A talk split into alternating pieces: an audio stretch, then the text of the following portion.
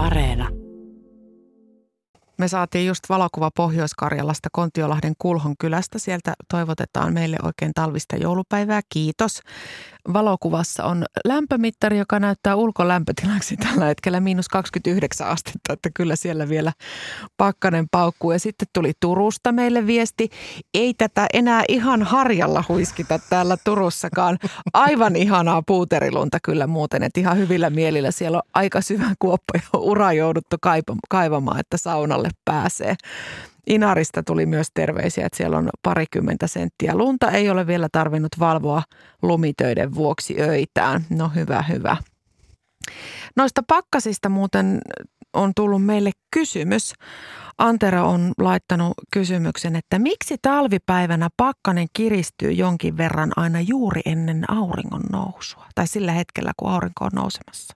Tämä kuulostaa vähän mystiseltä, mutta tota, ilmeisesti tämmöinen ilmiö on ihan, ihan mahdollinen, eli sen verran, mitä tässä nyt kerkesin selvittelemään, niin täytyy olla aika sellainen tota, heikkotuulinen ja tyyni tota, talvi, talviyö tai aamu siinä, että sitten – kun tota, lämpötila yleensä mitataan siinä parin metrin korkeudessa, niin maanpintahan voi olla huomattavasti kylmempi.